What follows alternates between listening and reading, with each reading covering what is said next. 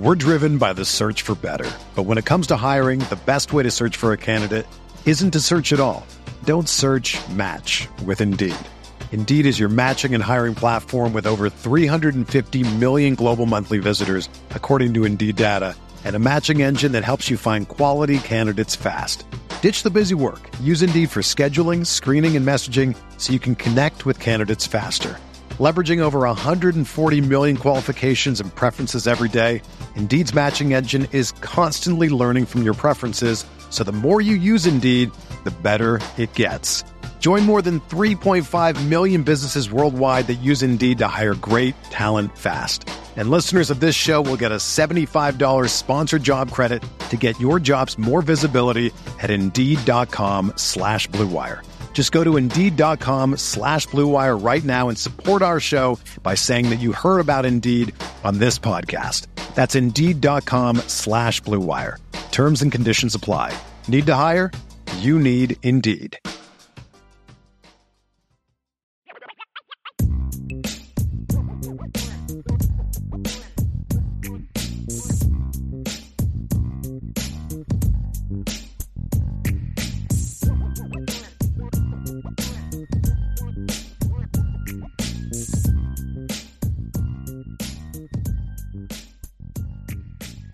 All right, Sean, we got a lot of mailbag questions and a little bit of time here, sir, because you know there's a lot of stuff that needs to get done around here, right? But, you know, we, we, we do have jobs. We do yeah. have jobs. So let us work through some of these questions relatively quickly, but we'll of course give them the time that they deserve. First question, Sean. I'll go to you first. Wade Garrett said, this is early in the show. Why can't our wide receivers ever get open? Every single throw is contested and requires a great catch. Are they not good enough to get open? Poorly coached? Bad scheme? What's the deal, Sean? Wait, I've been hearing it all year. Unfortunately, my partner was able to be at the game this weekend and was able to convey to me that this whole thing about Notre Dame wide receivers not being able to be open is a bunch of crock. Notre Dame receivers were wide open all day against BYU. His exact words. The wide receivers were open. He just wasn't looking at them.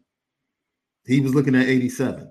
And by all means, as hot as that connection was on Saturday, I have no problems with the way he stared down 87.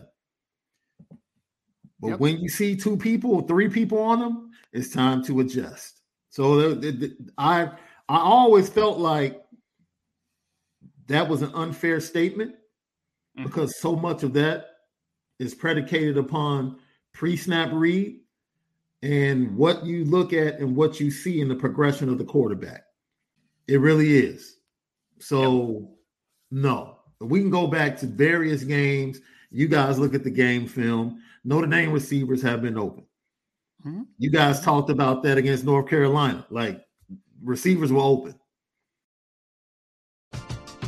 We're driven by the search for better. But when it comes to hiring, the best way to search for a candidate isn't to search at all. Don't search match with Indeed.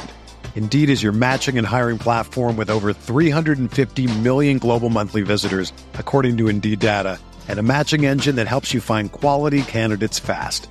Ditch the busy work. Use Indeed for scheduling, screening, and messaging so you can connect with candidates faster. Leveraging over 140 million qualifications and preferences every day, Indeed's matching engine is constantly learning from your preferences, so the more you use Indeed, the better it gets. Join more than 3.5 million businesses worldwide that use Indeed to hire great talent fast. And listeners of this show will get a $75 sponsored job credit to get your jobs more visibility at Indeed.com slash BlueWire. Just go to Indeed.com slash BlueWire right now and support our show by saying that you heard about Indeed on this podcast. That's Indeed.com slash BlueWire. Terms and conditions apply. Need to hire? You need Indeed. If you love drinking coffee every morning, you have to check out Trade Coffee. Trade makes it super easy to get the best coffee delivered fresh from the finest local roasters around the country. Trade Coffee is a coffee subscription service that makes it so simple for you to discover new coffees and make your best cup of coffee at home every day. No fancy equipment required. Trade partners with the nation's top rated independent roasters to send you coffee that they know you'll love, fresh to your home and on your preferred schedule. And you get to support small local businesses, which is a win win. Whether you already know what you like or are new to specialty coffee and need some help, Trade makes it easy and convenient to discover new coffees. They'll send you ground coffee or whole beans for however you make coffee at home. My wife likes a dark roast with full flavor, and every brand we've tried has lived up to the billing. Whether it's the Big City blend from Joe's Coffee, the Black Velvet from Atomic Coffee Roasters, or the Holmes blend from Sparrows, every cup has not only had a pleasing aroma while brewing, but also a rich, full taste. So whether you're just getting started or a coffee aficionado looking to discover something new, Trade guarantees you'll love your first bag or they'll send you a new one for free. Upgrade your coffee today with Trade Coffee and let them take the guesswork out of finding your perfect cup. Right now, Trade is offering our listeners a total of $30 off your subscription plus free shipping at drinktrade.com slash Irish. That's drinktrade.com slash Irish for $30 off your subscription to the best coffees in the country. That's drinktrade.com slash Irish. Marshall, Sean, I was there. I mean, You were Braden there. Lenzy was open all day long. Long. weren't hitting throws. There was one or two that Braden Lenzy should have had a better adjustment on. There's a lot of reason for it, Wade. There is. I'll say this though. I don't think that I think wide receivers have been open in the first two games. I do. I do. I mean, there was Braden Lenzy was open against Ohio State deep. He had oh, had multiple plays where he should have had long touchdowns against Marshall. This past weekend, there were probably two or three times, maybe more, that Lorenzo Styles had uncovered pretty deep, right? Like there's guys are open. It's just there are different reasons that it didn't happen. I mean, like Sean said, Michael Mayer was having just a dumb day, right? So it's like I'm gonna hyper focus on him a little bit. Yeah. So there's yeah. but there's been some quarterback issues at times over the first few games. There's been some wide receiver concentration issues. There's been some scheme stuff. So the question, to answer your question, I think it's a little bit of everything, Wade. But I do push back, and, and I know Sean did obviously push back as well. I don't think that it is just as simple as wide receivers can't get open. I think that there's a reason that wide receivers have not been as effective or as productive as they can be. So we'll just leave it at that. Hopefully, it changes. We're, we're going to live in the future, not in the and not in the past, but we'll see what happens. They'll need them though against Clemson, against USC, against some of the better teams that will be playing here in the new future. If you're Notre Dame, you'll need the wide receivers to start playing more impactful football. Yep. Great question, though. Great question. Mailbag question from USMA 87. Coach Balis gets a ton of praise as the strength and conditioning coach. Why does it look like we don't have conditioning? Defense looks gassed and did not play that many snaps. Sean, I, I don't. I mean, I don't think this is a Matt Balis problem, right? It was weird though. Notre Dame only played forty something plays, and the defense did look gassed at time last game. It was weird to watch. It was a little weird. Now this is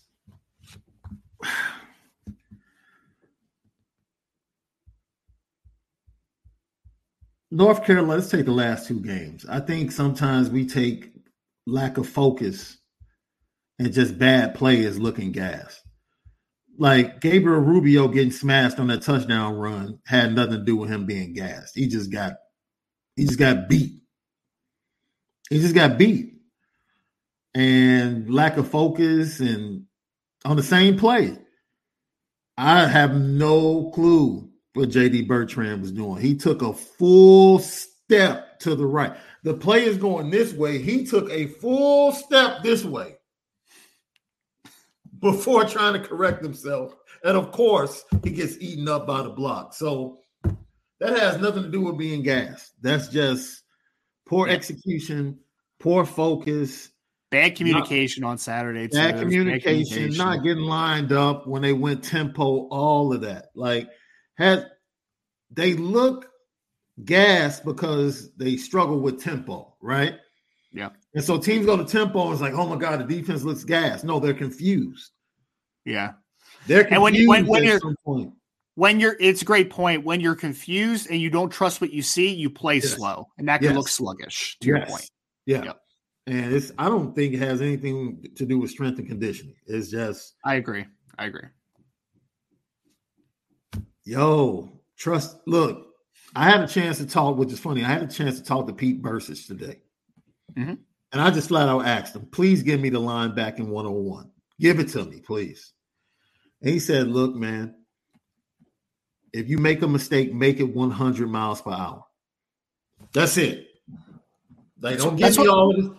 Don't give me all of this thinking and no, no, no, no. Read, trust what you see, and go. And if you hit it wrong, we can deal Sean, with that. Sean, when I when I when I coached, that was the one thing I always told the guys because I was a defensive coach, right? So like yeah. you're going to be out of position, you're going to make bad reads, you're going to have slow trigger at times. Yeah. Like it's going to happen, right? If you're going to make a mistake, make it a fast one. Yeah. That's it. That's it, man. Like if you're going to make a mistake, make it a fast one. To your point, trust what you see and go 100 miles an hour. And usually good things happen, even if you're out of position at times. Usually you can make up for it, right? The worst thing that any player could ever do is to be confused and just kind of sit there, right? Like, oh, I don't know what I'm looking at. And then you freeze and you don't move. like that happens yeah. all the time, man. It yeah. is not, not I mean, this is not a Notre Dame thing. This is a general just football player thing. I've seen mm-hmm. it countless times on the high school level, on the college level, even on the NFL. It happens where guys just don't know what they're doing and they just get stuck in mud. They don't know where they're going. Are they slow? No. It's nothing to do with speed. It's nothing to do no. with athleticism. It's just they don't know what they're looking at, man. Like yeah. they're just confused. So I agree with you. Having a, a deep understanding of what is expected of you, what the expectations are, and what your job is makes guys play fast. There's a lot of players. I think of like Zach Thomas that used to play with the Miami Dolphins, right? I think of Scooby Wright that played at the University of Arizona. They were not fast players, no. but they were incredibly instinctive and they knew yeah. their job and they looked like they were running 100 miles an hour, even though they were not very great athletes. That's, that's one of the things he said. Knowing what you're supposed to do, knowing what the opponent is trying to do, and your technique will make you play faster. He's like, he's like, you don't have to be the fastest guy, but if you do these things, you'll play faster. And right now, I don't care about the linebackers 40 times. They're playing slow. They're playing slow. Yep. And, and Ryan, you're the draft guy. That's like processing, pre-snap, not believing in what you see. It's like all of that comes into play, we consistently see one guy play with his hair on fire on mm-hmm. film at that position. One. His name's Prince. his name's one. Prince. Yeah. yeah. So yeah. hopefully things change. But at this point, you're a captain, you're a senior, and you're taking like false steps and like playing passively and in between. Mm-hmm. Mm-hmm. Ah. Yeah, Sean, it's it's it's frustrating, man, because I, I it was a, it was an interesting comment. It was an interesting comment during the show when someone asked if Maris was still injured, and I'm like, I don't think he, I don't think he looks slow. I think he's playing slow. Like that's different, man. That's much, much different. But interesting. Yeah, yeah. It, it's a good conversation piece, though. It's a good conversation piece. Let's go to this comment real quick from Irish Mojo 25. This was during when Bertrand Berry was still on the show. If you didn't hear that in the beginning of the show, make sure you go back and check out the interview with Bertrand Berry, former Notre Dame great, mm-hmm. former Arizona Cardinal, 12 year pro. Said we should add Bertrand to IB Nation. Love the content. I agree, man. Let's get him on IrishBreakdown.com. Bring him over. I would love Bertrand on IB Nation. Uh, see someone CC Bryan Driskell on that comment. All right, and let's get let's get him over. Let's get him over. All right, Sean. So let's go to Chief Brody. This one was to me, but again, we'll, we'll talk this one out. Hey, Ryan, will the wide receivers get going this season or no? LOL. So, I mean, we just talked about this, right, Sean? I think that I think that they'll have to, right? Like they'll be forced to. If they don't, then I think Notre Dame will lose a game or two more. Like that's just where it comes down to, right? Yeah. But uh, so no, I think Notre Dame will need them to. Will they? I have no idea. I have no idea. I, I again, as a put on my fan goggles for a second, put on my fan hat. Notre Dame's going to need their wide receivers. They're going to need them. So I hope so, Chief, but I, I don't know. I don't know, man. Just don't know. Well, based upon the previous question, if the trend the trend remains uh, stays uh, firm and holds on November fifth, uh, Notre Dame receivers will be running wide open because every other receiving core has been running wide open against Clemson. Mm-hmm. Mm-hmm. So that's if everything holds true to form, receivers will be open against Clemson. It's just a matter of pulling the trigger, you know, improving coaching, Coaching. I'm going to take, based upon what Marcus Freeman said today, IB Nation, I'm going to follow his lead. Coach him. If his pre snap reads aren't right, coach him. It's not on the players, it's on us. That's what Marcus Freeman said. He said, I don't throw players under the bus. We have to coach better. Mm-hmm. So, guess what? That quarterback position, in order to elevate the wide receivers, along with Chansi Stuckey in the wide receiver room, they have to be coached better to get better in anticipation of that November schedule. So, yep. yes, I think they've been going. And I think Jayden Thomas, great story that uh, Don Merriweather tweeted out about mm-hmm. Jayden Thomas's mom being in tears. Yep. After he scored that touchdown. Just, you know, you that's college football, man. You can't beat that stuff. You can't. No, you can't it's been a struggle for Jayden a little bit, right? In, it I, I also I also felt the same about Logan Diggs two games ago. Logan Diggs was having a rough start to the season, man. The last Absolutely. two games, balling out. Good for him, balling man. out, balling out, gaining confidence. You can see it. Him and Audric. Look, I heard people bring up the uh, photograph the running backs posted this weekend and how Jack uh, Jadarian Price is looking. And look, did you see that picture? Did you yeah, see the picture? oh my god! I'm not trying to fangirl over a uh, college athlete here, man, but yeesh. In a picture that included Audric Estime, Jadarian right. Price looked yoked, man. I'm like, yeah. what? Yeah. Can you, can you, say he's had a lot of time to focus on his upper body? Yes, he has. during his injury. Sean, he's he has not missed he has not missed uh chest and shoulders day, man. Like he has no, not missed it. Not he's been hit, he's been hitting his curls, brother. He's been hitting them. Absolutely. It's, it's crazy. It's crazy. Jarian, yeah. If Jadarian can hold that weight and still maintain the speed he has too, man, yeesh. Yeesh. I can't wait to see. Can't wait to see. Uh, great question, though, Chief. Again, we'll see. We'll see want to bring this one up, Sean, because I don't know the answer to this, so I just wanted to bring it up for, Zach because I saw he he questioned he had a question a couple times. I don't know the answer to this one. It says Ryan, what is the NFL equivalent to MLB's ten years of service where you receive pension, health care, etc.? I'm not sure, Zach. If I'm being honest, right? I, I have a bunch of friends though that are NFL players or former players and scouts and you know different things. So I, will get an answer for you though. So ask me this to me maybe next week, and I will try to find a answer to this question. So wanted to pull it up those Zach. If I'm not mistaken. Yeah, I believe the I think it was lowered. It used to be eight years. Now I think it has been lowered for certain situations, and of course, you know everything with head traumas and and, and everything that's been talked about. I think it has been lowered to six and I know you can't start receiving your pension. I know this for sure. You have to be 35 to gotcha. start receiving your pension. So, but yeah, dig deeper into it. But I think those are two things that I know for sure. Yeah, and I see yeah. people saying four years of service. Again, like you might be right. I honestly, I have no idea. I have no. Yeah, idea. back in the day, it was really tough because I think it was at one point it was like eight, which was crazy. Like I had to play eight years in this mm-hmm. game to yeah. get a pension. Yeah, but I the one thing I know for sure is that you can't start pulling from pension or receiving one until you hit 35. Makes sense. Makes sense. We had Irish Mojo 25 said, Where can I find that pic of the running backs? Go to Dylan McCullough's Twitter, Irish Mojo. He posted the picture, I think, two days ago.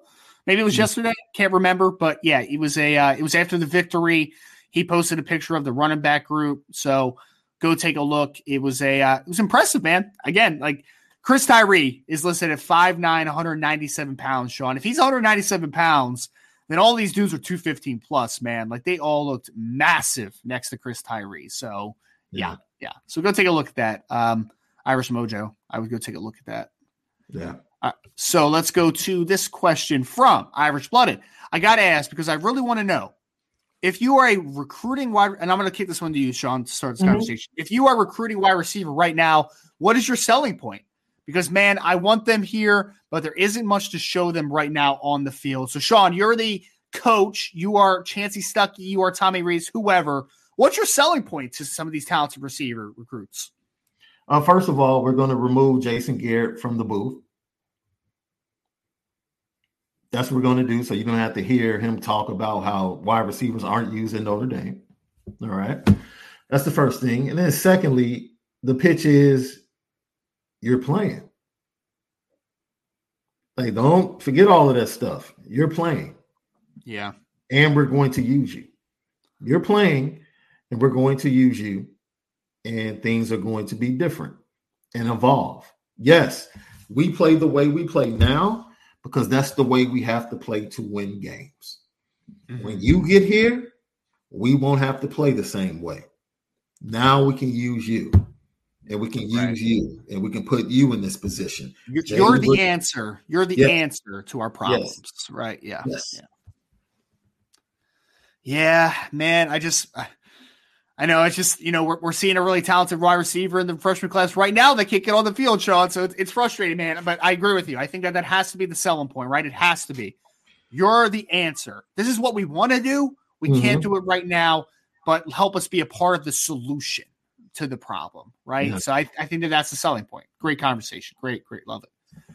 Next question is going to go to Michael Johnson, who said, Does a game like BYU in Vegas bring some recruits back that were on the fence? This is interesting, Sean.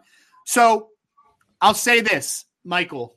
It's a very appealing game for a couple different reasons. One, playing in Vegas is cool, right? That's that's dope. The the uniforms are dope. Those things will appeal to recruits. They won the football game. They're now have a three game winning streak after starting the season off. Not a great note. Everything is trending in the right direction. Looks great. And we know that if you watch the last two football games Notre Dame's played, they should have won by more. Like they outclassed these teams from a talent level perspective, which is awesome to see. So there's a lot of good things. But in this direct instance, I don't know the answer to this one just because I,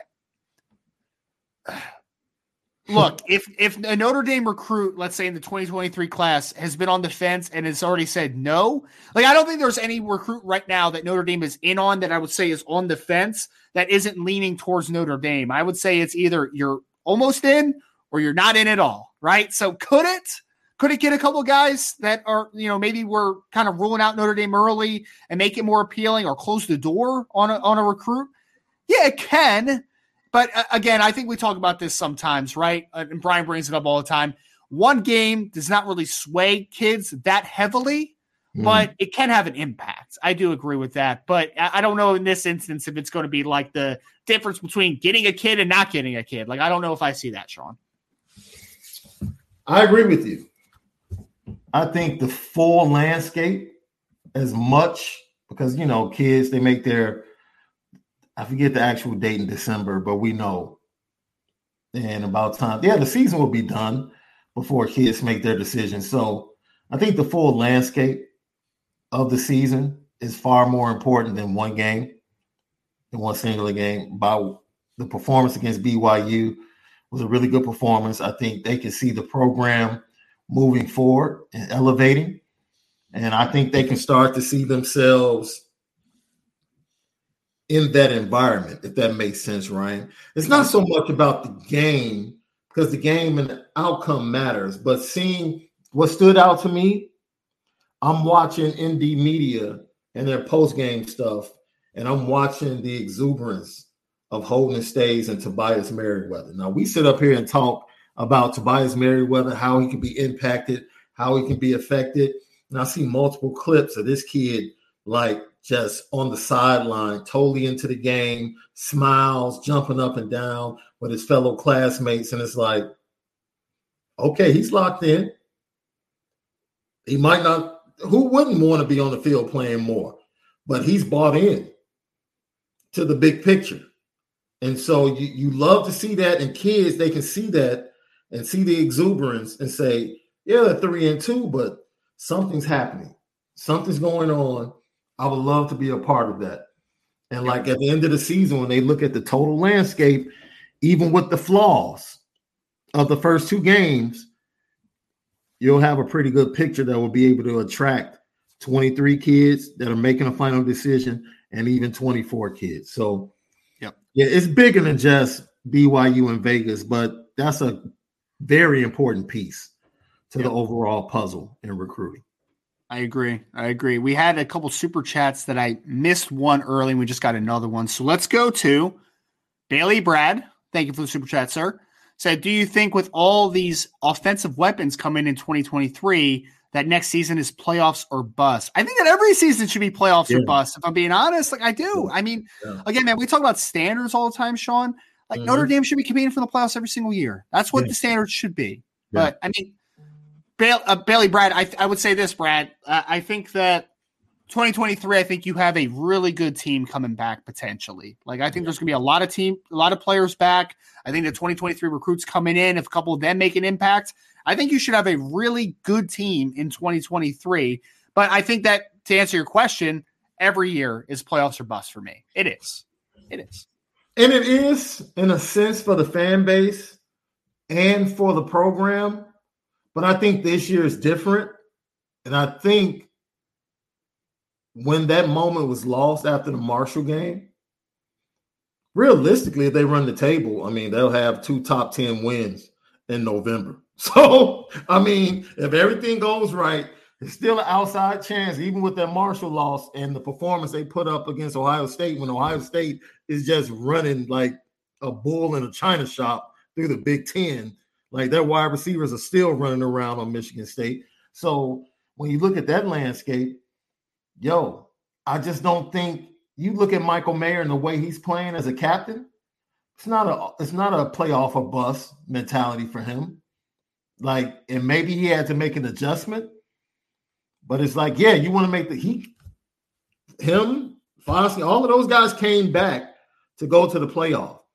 So now they're faced with the adversity of you know, does my mind go to the NFL and I play selfishly, right. or do. I stay by? Do I buy in to what mm-hmm. Marcus Freeman is asking of us? And I think you're seeing that that you know it's it's bigger than just the seasons just being over. No, they're locked in, and you you have to be locked in for the team to continue to get better the way they have over the previous three weeks.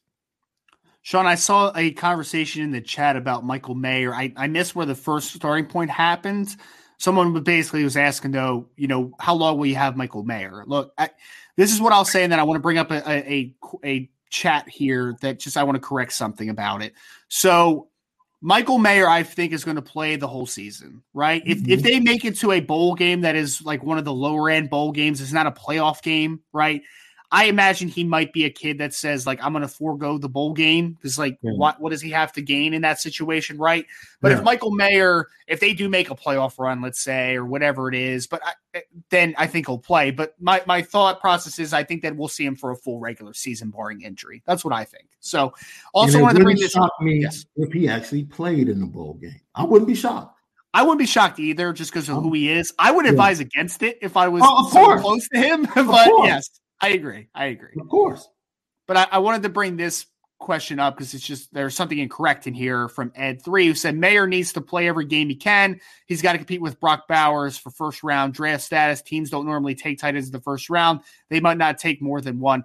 Just wanted to correct this because Brock Bowers will not be in the 2023 NFL draft because he is only a sophomore. He's a true right. sophomore. You have to be three years out of high school. So Michael Mayer is the number one tight end in the 2023 class. Brock Bowers is not a part of the class. So just wanted to correct that. Little notes. I'm an NFL draft guy at Roots, so I had to uh, bring that up. Sorry. All right, and uh, we're gonna go here now. Do we have any updates on from Irish Mojo 25? Do we have any updates on new on Tayshawn Lyons? The only thing we've heard at this point, Irish Mojo, is, and I reported this a couple weeks ago, Mm-hmm. The end of October is what he has kind of always had in his books as far as making a decision. I don't anticipate any more visits happening. So I think Notre Dame's in a good spot. But, you know, again, we have a few weeks here. There's a possibility it goes into November, but like I find it unlikely that it goes into November. I think this is probably a end of October situation. But last time I talked to Tayshawn, he also did say that if if it's just if he wakes up one day and it's just easy decision for him, he'll make the decision and he won't draw it out, right? So I think end of October is realistic. Could it go into November? It's possible, but I do think he wants to get this over with. I do. So that's kind of the update that we have with Tayshawn Lyons. Not much there, but I do expect a decision being made in within the next month or so. So yeah. All right, we're gonna go to this one, Sean, from Jonathan Gabrick. If they and I want you to talk, I want you to talk about this. We just talked about running backs a little bit. If they get Love, Jeremiyah Love, that's going to be probably a top three running back room in the country. He was talking about the 2023 season. Mm, let's five. highlight it, Sean. Top let, five sure. Let's let's set the table here. Ready? So in 2023, you could have back Chris Tyree. You could have back Audric Estime. You could have yeah. back Logan Diggs. You'll have Jadarian Price coming back from injury. Gi'Bran Payne will be a part of this group. Then you'll have Jeremiyah Love potentially if he commits, yes. and Jayden Limar. So it's pretty good, man. It's pretty good. Yes. Yes. Um TreVeyon is going to the draft, right? In your in your estimation? If you just had to think about what Henderson is going to do at the end of this year, you would pretty much think he would just go, right? Well, he's only a sophomore as well, so he can't declare. I don't know why I thought this. Oh, you're right. He was a true freshman last year. Well, yep. that, that changes everything because their superstar freshman got hurt at the beginning of the year, so he'll be back. Miyan Williams. It, I think honestly, it still will be a battle Alabama's going to be number one. I wouldn't be surprised. Can I say this? I wouldn't be surprised yeah. if Miyan Williams enters the draft. Just saying, it's it's That's no inside point. information, but he's, he's, a redshirt really sophomore. Yeah, he's having a really good season. Might yeah. ride the momentum. So yeah. Just want to throw that out there. Yep, you're right. You're right.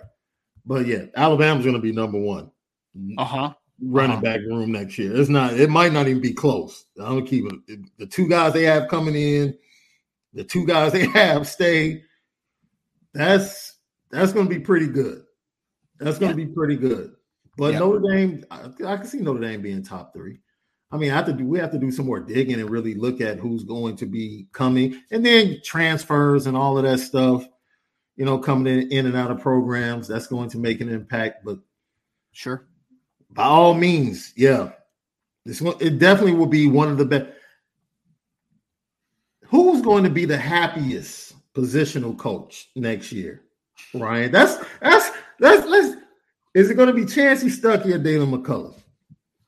I think it's Deland because you're going to have three like proven commodities potentially coming back, right? Like mm-hmm. you know, Tyree can play if he comes back. You know, Audric Estime can play. Mm-hmm. You know, Logan Diggs as long as he comes back and play. Like you have three proven commodities.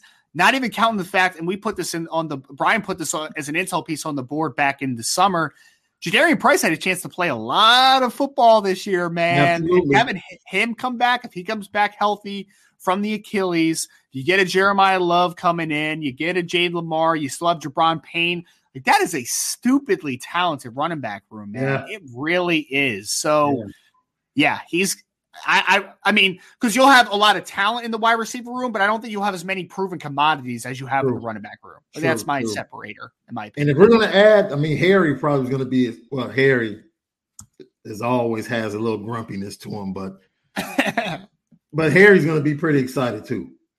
Yes. With those two tackles coming back, mm-hmm, mm-hmm, yeah, mm-hmm. I know I would be excited. Like so a, a sleeper one. Someone just mm-hmm. put Mike Mickens in the chat, which is interesting, Sean. Because imagine if Cam Hart does go back. It's no guarantee, but imagine right. if he does go back. Right. You have you have Benjamin Morrison, you have Jaden mm-hmm. Mickey, you have Clarence Lewis, you yeah. have the the 2022 uh, cl- or 2021 class, and then you have Micah Bell and Christian Gray coming in too. Yeah. Like, yeah. man, that's pretty good he's going to love his class, his his group as well. Yeah, I agree with that. I agree with that. That's um, yeah, those might be the three happiest, right? Yeah, yeah, yeah. That might be. I mean, defensive line wise, I feel like you'll always be happy. Linebackers has talent, but like, I mean, proven commodities in all three of those rooms. I think you're get, get more excited with, right? Yeah. As a football junkie, I am excited to think about potential of the second year for mm-hmm. Blake Fisher and Joe Alt with Harry Hiestand. Like that's one where I just can't wait to see it, man. man. I can't wait to see it. Can't Somebody's pointing it. out Gerad Parker in, in the tight end room. Yeah, he's going to be happy because the guys he has now as freshmen are mm-hmm. really good. Sure. But he's losing, boy. He's losing one. He, he's losing one. Yeah, Gerad Parker's losing one. Yeah. Yep. He is. He is losing one, but yeah. Yep. It's uh Exciting though, man. A lot of talent coming back to Notre Dame next year. Talent is not going to be an issue. Talent is not yep. going to be an issue. Question for Robert Bishop. Ryan, do you have a player count for Jeremiyah Love? Sean, I want to hear one from you for this because uh, me and Brian have actually talked about this hmm. before. I kind of see a little Josh Josh Adams as a running back in him. Brian saw a little CJ Prosise with his versatility. Yeah, because I think I think Jeremiyah is a one cut kind of high legged kid that like hits top gear and he's gone type, right? Yeah. But I do agree with Brian's comp with CJ Prosise and the fact that he's maybe he's more flexible and a little quicker than a Josh Adams was. But I didn't know if you had any comps for Jeremiyah Love that popped out to you. Hell, my comp with his at his I was about to say something, then I stopped myself because I was like, "Yo, I I don't know." Mm-hmm. Mm-hmm. He reminds me of the. uh he, He's a Tony Pollard type to me. Oh, that's interesting. Okay. He's a Tony Pollard type to me. Like run some jets, big hit, yeah, shifty. You know, downhill can make a cut, but like you said, once he gets in the open, you know, that's all she wrote. So I was thinking more along the lines of Tony Pollard initially when I thought about that, but then thinking about CJ and you know your comp, I'm like, okay, mm-hmm. I can actually see both of those. And we, we just had a follow up from Robert Bush said, is he as big as Josh Adams, though? I mean, right now he's 6'1, 195, and I think he could be 215, 220 pretty easily. Like, yeah. I mean, so yeah. is he as big as Josh now? No. I mean, he's not he's not as tall as Josh. Josh was like six one and a half and long legged, right? Like yeah. Josh was a long running back. So it's not a perfect comp. I guess CJ Prosise body type makes a little more sense, but yeah, he's a little high legged though. He's a little high legged. All right. Um, Sean, let's go to this one. A lot of great questions today, man. Really is. This question from Will E. Does Notre Dame have the money to be competitive while recruiting? Look at what A&M is doing. Sean, I wanted to bring this one up because we just talked about Jeremiyah Love Right? That's funny. that last part is funny. yes. Yes. Look at what A and M is doing. Uh, well, so I'll say this. Ready? There's going to be some.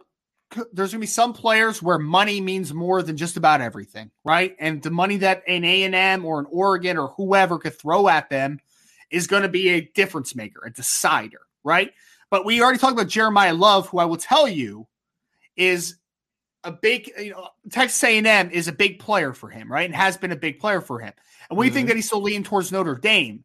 So for some players, it could be a difference maker. For some, it isn't as much, right? And we'll have more in depth about that in the future. But for some, it just isn't. It really depends on who you are, where you come from, what your family's like. Like there's a lot of different factors that come into the NIL side of the conversation for me. And then also, Sean, I know what you're laughing about is that yes, A&M's giving money out, right? They're doing all that stuff, but they're not a good football team. like they're just not they're not very successful on the fields, right? And I mean, oh, I know man. they just oh, took they took Alabama to the wire, but like they're just an 8 and 4 team every single year. Like what is what is that talent giving them? Like where's that taking them? I guess is my question, right? So yeah, I don't know. I don't know if there's anything you want to add to that, but yeah, that's just my thoughts. You hit the nail on the head. That last part, just look at what are they doing? I'm confused. What are they doing? Because they don't yeah. do a darn thing with the talent they get. So what are they doing exactly? Right. Right. Yeah, man. It's my uh it's my point, man. It's my point. So uh yeah, yeah, it's uh that's, that's funny. Yeah, it's really funny. It's really funny, and uh, I, I, look forward to seeing if there is a ever a change with Jimbo or if there's another down year. I, I want I want to see if they maintain that 2022 recruiting class, the greatest in history. We'll see. We'll see. Here's a comp, Sean. Jonathan Gabrick said, and this was referring to Brandyn Hillman when we were talking about him early in the podcast. He said he has some Jabril Peppers comp, in my opinion, can be used on both sides of the ball. That's interesting, Sean. Because yeah. Jabril was the same thing, man. He could play a little wildcat quarterback. He could play wide receiver in college. He started as a corner at Michigan early in his career, ends up as a safety. I don't quite think that, that Brandyn Hillman's quite as athletic as a Jabril Peppers, but versatility wise, could do a lot of the same things. I don't hate it. I don't hate that comp. No, I don't hate that comp at all. Man, we thought at the time Jabril was supposed to be like the next Charles Woodson mm-hmm. when he got to Michigan. I don't think he had the same explosive, you know, explosiveness or speed, but He was a good player. Don't that's not look. Look, he was a pretty good player at Michigan. I'm not. I'm not shortchanging the kid. Yep.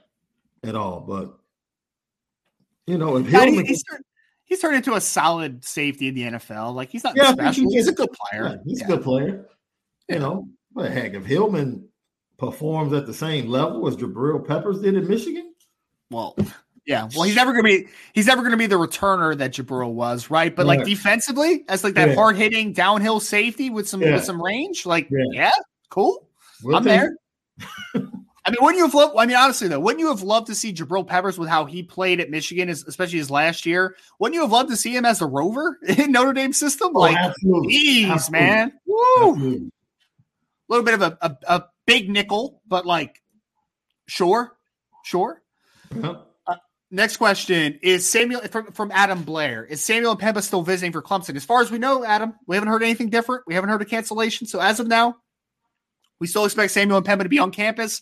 Don't feel great about where Notre Dame is with Samuel M'Pemba. That's a different conversation, but uh, yeah, he's expected to be on campus. We'll see. All right, Sean.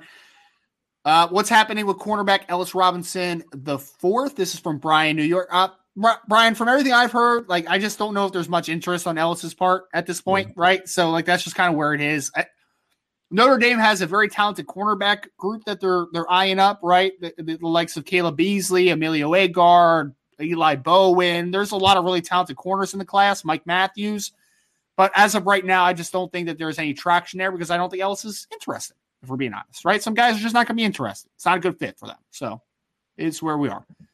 Sean, going to go. You would start this one. Milton fan said, "Hey Ryan, Sean, I'm worried of losing some of the wide receivers to transfer due to to their lack of game time looks they are getting. Should we be worried? And why aren't they passing to the wide receivers? I, we talked about the wide receivers a bunch, Sean.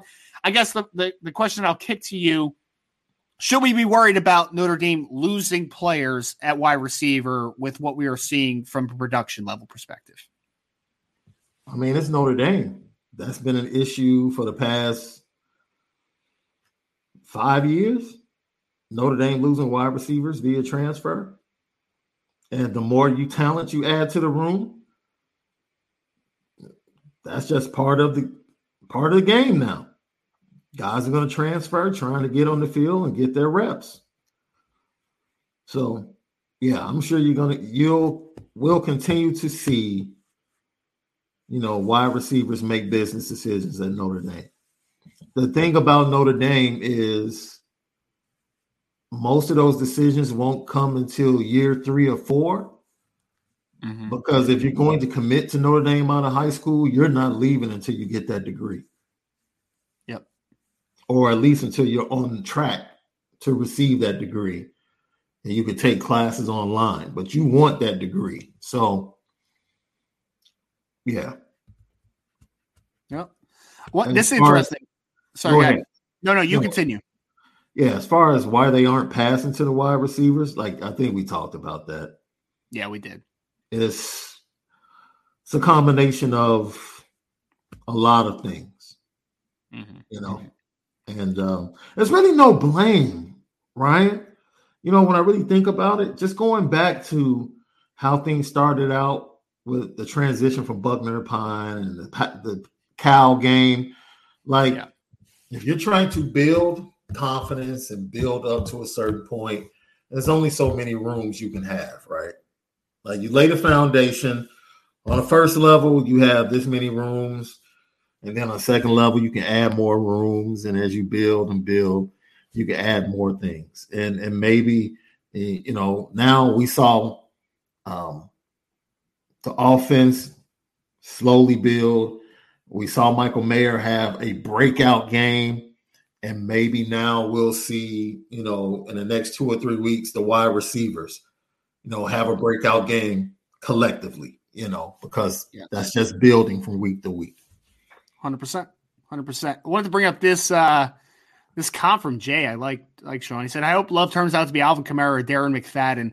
I like the Darren McFadden thing, man. That's interesting, Jay. I might steal that, sir. I might steal that. That's Who that's was the other kid with him? Was that Ronnie Brown that was with McFadden? Nah, that was uh, Cadillac Williams and Ryan Kind Brown. Williams. Yes. You're you're, th- you're thinking of uh, Felix Jones that was with Yes. Darren McFadden. yes. Yes. Good call. Good call. Yes. He's uh yeah, Felix first both first round picks, one by the Dallas Cowboys. Uh, of course, McFadden got drafted by the Raiders. So mm-hmm. yeah. Question from Jason Sexton. Ryan, could you see Hillman thrown in as a wildcat option? Uh sure. I mean, yeah. I mean, I don't know how open the staff would be to a wildcat quarterback, but if they're, I mean, Brandyn Hillman can certainly do some stuff with the ball in his hand. So, um, sure, sure. Yeah. Uh, no doubt. All right, let's get through a few more of these. Uh, with your chest said it's it's hard to say with your chest normally, right? Like you get that little like twang, like with your chest. Uh, it's a lot of fun in St. Louis with all these kids that are Notre Dame recruits. Just wanted to pop that up there because I agree. Notre Dame is doing a nice job over the last two cycles getting into the state of uh, state into the city of St. Louis into some mm-hmm. of the premier programs there. So agree completely. Want to throw it up to we are not Marshall. It said, where do you, where do we stand with Sammy Brown? So I reported on this already. He was planning to most likely make the the trip during the Clemson game. He has been to Notre Dame now twice in the past, and he's getting come back. Where are they with Sammy Brown? He's going to be a tough pull out of the South, if I'm being honest, right? Like he's right in Georgia's backyard. I do think that there is legitimate interest. I do think that he's a very academically oriented kid, the linebacker out of Jefferson High School in Georgia. But I would say Notre Dame has a little bit of an outside chance, but it's going to be a tough pull, if I'm being completely honest. But he is very receptive to Notre Dame, and he does like Notre Dame. So that's where you start and get him on back on campus is a big step. So we'll see. As of now, though, I would say that Notre Dame is definitely not the leader for Sammy Brown, but we will see how things trend. Hey, it's Kaley Cuoco for Priceline. Ready to go to your happy place for a happy price? Well, why didn't you say so? Just download the Priceline app right now and save up to 60% on hotels. So, whether it's Cousin Kevin's Kazoo concert in Kansas City, go Kevin, or Becky's Bachelorette Bash in Bermuda, you never have to miss a trip ever again. So, download the Priceline app today. Your savings are waiting Go to your happy place for a happy price. Go to your happy price, Priceline. Mother's Day is around the corner. Find the perfect gift for the mom in your life with a stunning piece of jewelry from Blue Nile. From timeless pearls to dazzling gemstones, Blue Nile has something she'll adore. Need it fast? Most items can ship overnight. Plus, enjoy guaranteed free shipping and returns. Don't miss our special Mother's Day deals. Save big on the season's most beautiful trends. For a limited time, get up to 50% off by going to Bluenile.com. That's Bluenile.com. Going to go to this one now. Aneyas Williams with your chest just said, Sean from Hannibal, Missouri, not too far away either. Yes, very talented running back in the 2024 class. You have him. You have Corey Smith out of the state of Wisconsin. That's a really talented mm-hmm. player. Nate Palmer out of Texas. There's a nice running back group also in the 2024 class. Aneyas Williams Shaw was the one that uh he had like eight touchdowns like four weeks ago, whatever it was. Just like ridiculous stuff, man. Ridiculous stuff. Yeah, I love Corey Smith's film. Oh man. Oh man. He uh he would be a huge pull out of he would be a huge pull out of Wisconsin, man. Yes. Absolute huge pull out of Wisconsin. Sean, I, I, I know we talked about this before, but Keith Waglin wants to know where we think that Tayshawn Lyons might fit into this wide receiver group. So why don't we start with you, man? Like, I think that we've talked about it, but let's go a little more in depth. How do you feel about what's your thoughts just on Tayshawn Lyons and how he could potentially fit in 2024 class, uh, 2023 class, excuse me, if Notre Dame's able to pull that one off? Hmm.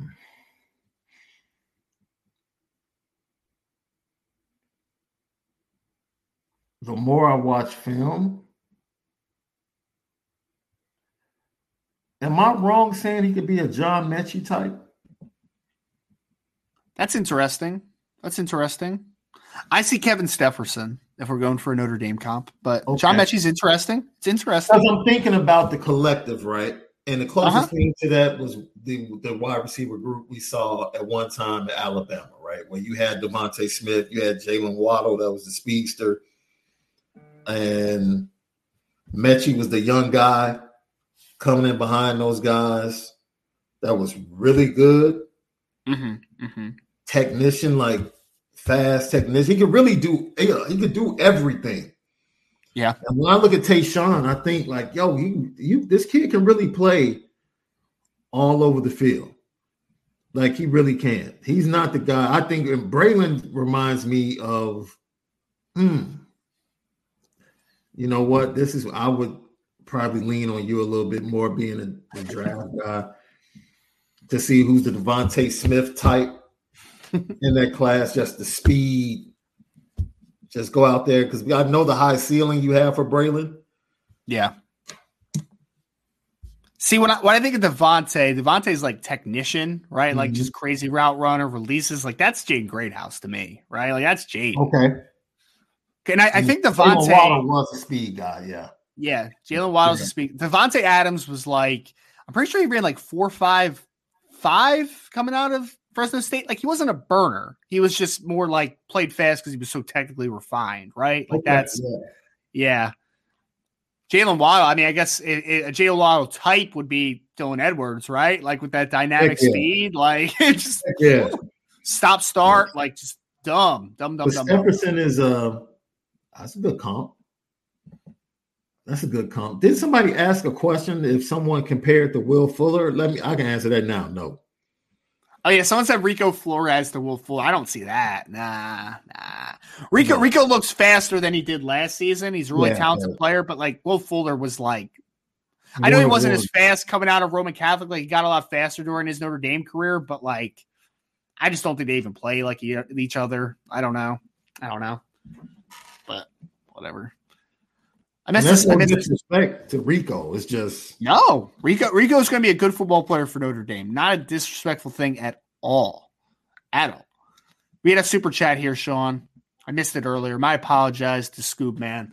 Thank you for the super chat. With Mayer out, receivers get more looks next year. He was just adding on to the conversation that wide receivers will have to be trusted more moving forward. I don't disagree. Mm-hmm. Like you're gonna have to supplement some of that production. Like it's not going to be I, I love Eli Raridon, love Holden Staes, talented football players, right? But you can't expect them to be Michael Mayer next year, production wise. Like that's that's unrealistic, right? So mm-hmm. wide receivers will have to step up. You have to supplement some of those touches somewhere for sure.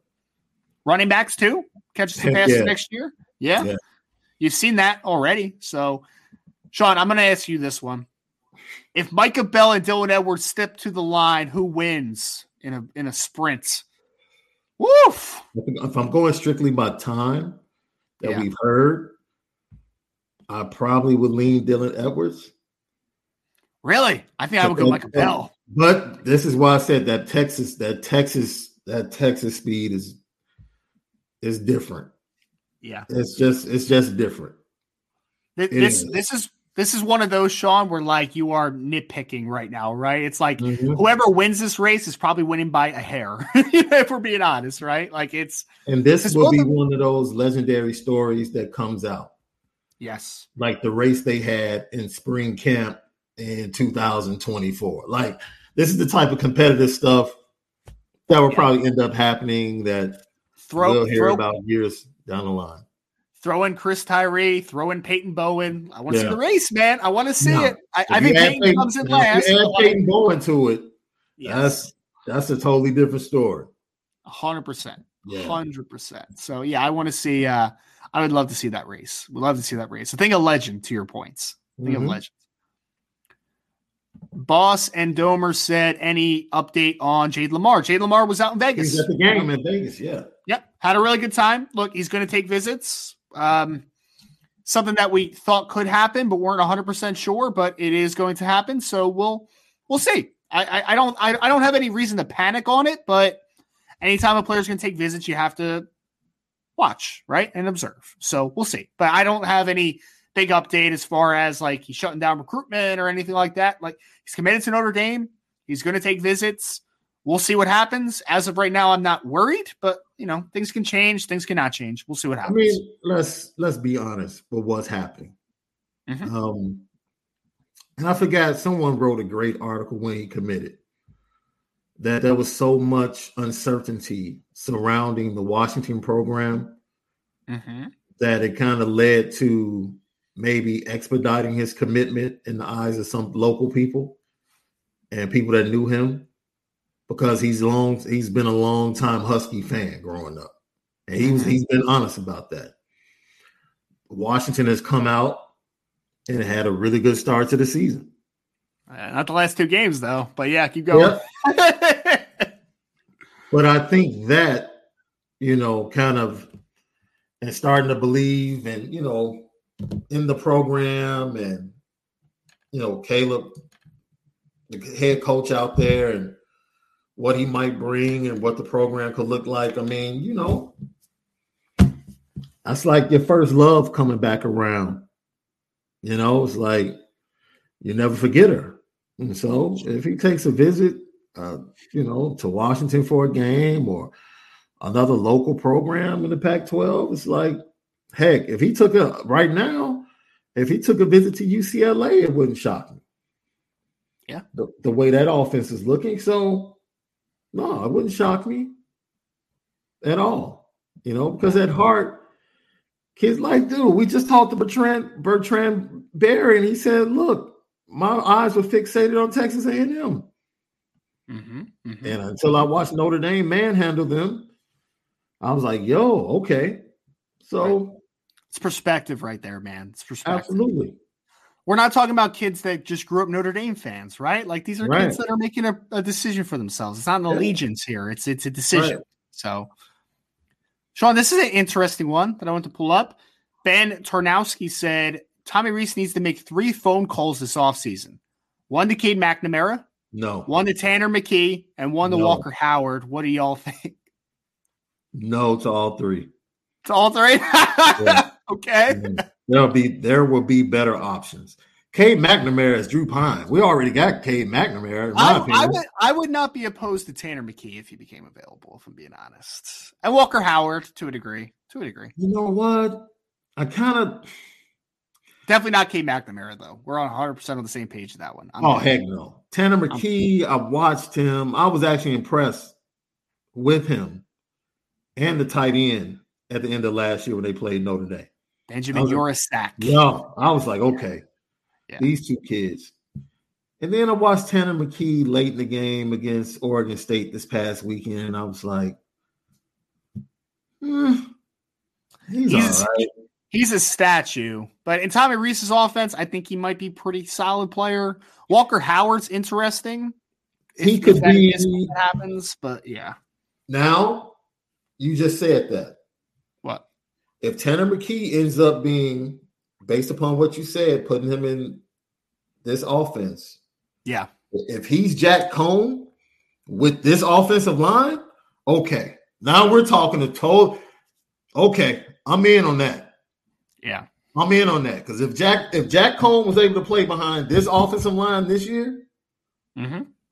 he might have thrown for like 4,500 easy. Yeah. Easy. I, I, mean, look, so like my my takeaways from these are Cade McNamara, I'm good, man. Like he chose not to he he decided to go against Notre Dame and there's limitations to him as a quarterback. Like I just yeah. I don't need it. I don't need that. Tanner McKee's interesting, bigger kid. Mm-hmm. Stronger arm than what you have on the roster for the most part. Again, not going to bring any much of a running threat to your team, but could he be a better version of Jack Coan? It's possible. It's very yeah. possible. I think he has talent. Walker Howard's a young guy that I would take if it made sense. Like, but the you know the the guy that I keep coming back to, Sean, is if Jeff Sims from Georgia Tech goes into the portal. Absolutely, guy, man, it's my guy. Not Absolutely. to just come in and just you're the starter, right? But to come and compete, yes, hundred percent. Hundred percent. That's my guy. I know Brian, uh, Brian, and I. I think Brian Smith and Bryan Driskell have both talked about like, hey, if if Tyler Van Dyke ever became you know available, like maybe. I'm not as much on that one, but no, yeah. he's so up and down to me, you know. But like you said, certain quarterbacks, Tommy's really good with certain type quarterback, in my opinion. Yeah. You give Tommy a type, his offense, yeah, yeah. with his offensive line, yeah. There's no excuse for a Notre Dame quarterback who whomever starts behind this offensive line next year. There's no excuse for them not to throw for 3,500 minimum. Minimum. I agree. Minimum. That's the baseline. Minimum. So uh, J-, Jay Henry just put put this in the chat. Said Jeff Sims would be nice, but I worry Tommy would ruin him. Jay, Georgia Tech's already ruining Jeff Sims, man. We can ruin him a little more. just kidding, I mean, obviously, Jay. But they woke up the last two weeks, right? Two straight wins since firing Geoff Collins. Yeah, yeah, yeah. It's uh, interesting. It's weird. It's very, very strange, but very talented player, man. I, I would love to see him in a good situation. That's all I just yeah. want to see with Jeff Sims. That's what yeah. I want to see. All right. Thank you for the question, though. And Jay, thank you for the comments. We have Zach Martin says, Ryan Sean, who's the best player you ever played against? That's interesting. Any sport? Yeah. Any sport, yeah. That's an interesting question. Played against. Um, so I didn't play against anybody that was crazy.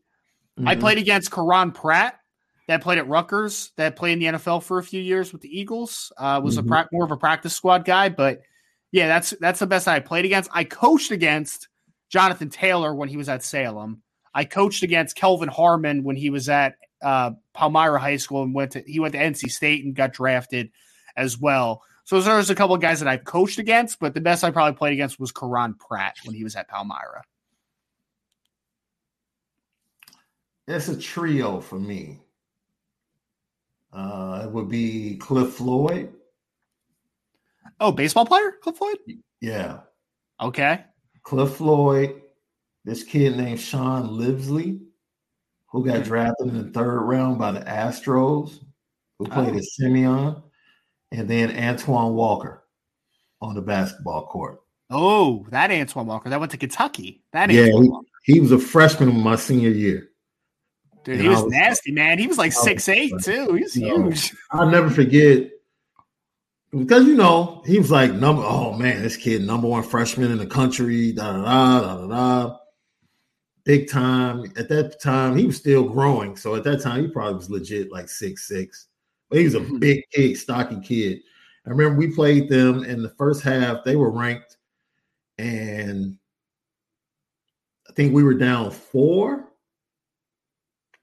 Now this is funny because we played them in a Thanksgiving tournament and at halftime, Donovan McNabb walked in with the Illinois State Championship trophy because they had just won the state championship earlier in the day. So they walked into halftime with the with the trophy. Everybody went crazy, and then they came out second half and kind of blew us out. You know, but I left that game thinking like, oh, he's all right. And then the next thing you know, he turns into Antoine Walker. So yeah, I'll probably choose Antoine Walker. Man, Sean, funny story, real quick. Ready? I have a friend. His name is Larry. He played on the high mm-hmm. school basketball team where I went to high school. Football, we were pretty decent. Track, we were really good. Mm-hmm. Basketball, mm-hmm. we were not good at all. I didn't play. I didn't play. Basketball team was bad though. Like they lost like I think almost every game for 2 mm-hmm. year stretch. They were terrible my buddy played. He was like a five seven guard, right? Like a shooting guard too, not a point guard, like yeah. shooting guard, five seven.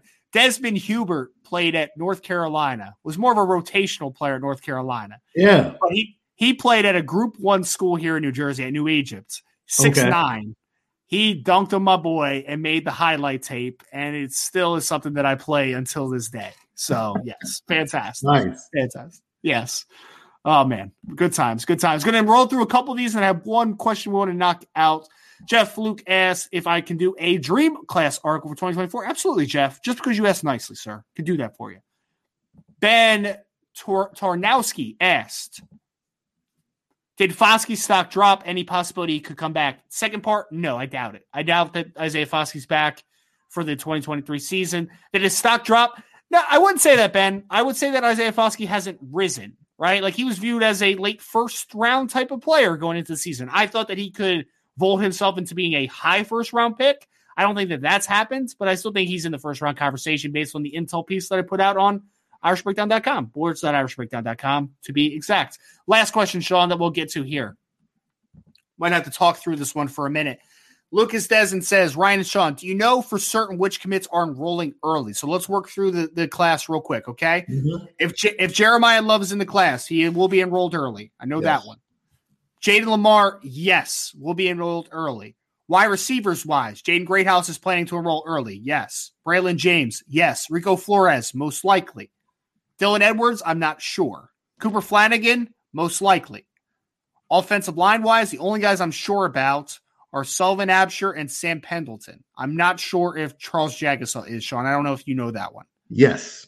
He is. Okay. He's a yes. Okay. So Charles is good. Yes. I've not talked to Joe Otting. I do not know if that one is is sure going to happen. Drake Defensive Bowen, line. Drake Bowen Bowen is a yes. Drake Bowen's a yes. Okay. Mhm. Preston Zinter is a most likely. Still being determined, I think that one. Defensive line wise, not sure about Bubakar.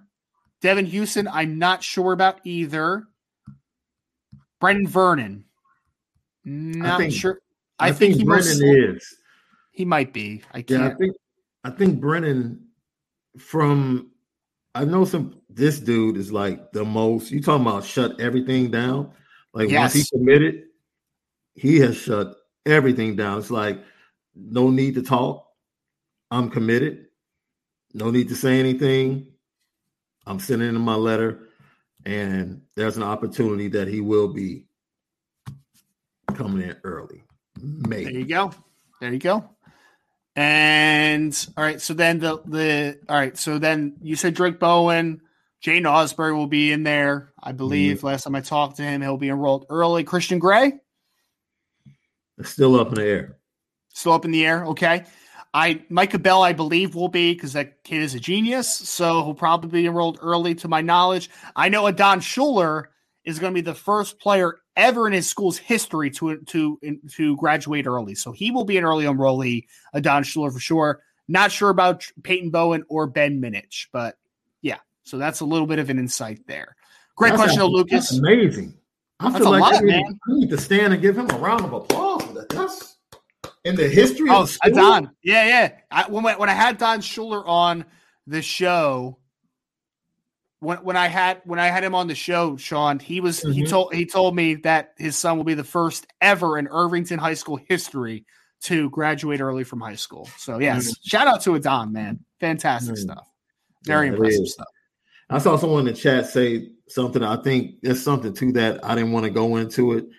I think there is a problem with mentor and the way they handle things, but there is a desire Yes. for Yep. the player to enroll early. So And I know someone just said Rob, Rob, sorry, Ryan, great first name by the way, said we need the pinned on the board early enrollments. I got you, sir. I got you. We'll make that happen. We'll make that happen. Sean, That's great. How mailbag. block- How do you block somebody from graduating early? That's Yeah, weird. it's it's stupid. It's dumb. It is dumb. Wanted to throw out this this quote or quote this, this comment from Jojo Pineda. Just said, "Great show, guys. Love having Bertrand Berry on, and my former uh, and any former greats, and and getting an insight like Sean and Ryan hosted him. Appreciate you, Jojo. Appreciate everyone for taking the time to join the show today. This is going to conclude the mailbag portion of today's recruiting hour. If you please, before you leave, go back and listen to our interview with Bertrand Berry. Go back and listen to our recruiting talk, the second segment. And if you missed part of the mailbag, go back and listen to that. Please like, share, hit that notification bell. Make sure you subscribe to the podcast, any podcast platform you use. Five star reviews are very much appreciated. Go to boards.irishbreakdown.com, sign up for the message board. We have intel that we dropped earlier today about some of the visitors for the Irish this past weekend for the Shamrock Series game. We'll also have, have throwing more visitors on the list here soon for the Stanford game coming up. From Sean, I am Ryan. Thank you all again for joining the Recruiting Hour, a part of the Irish Breakdown podcast.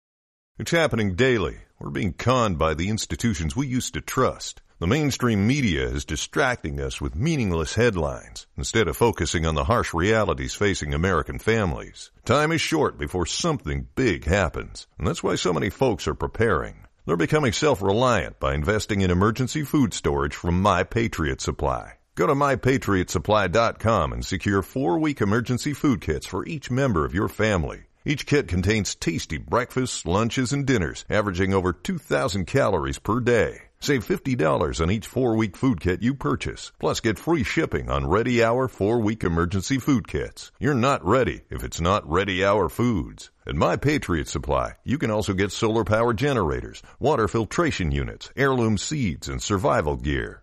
Order by 3 p.m. and your unmarked boxes ship the same day. Shop MyPatriotSupply.com today. MyPatriotSupply.com.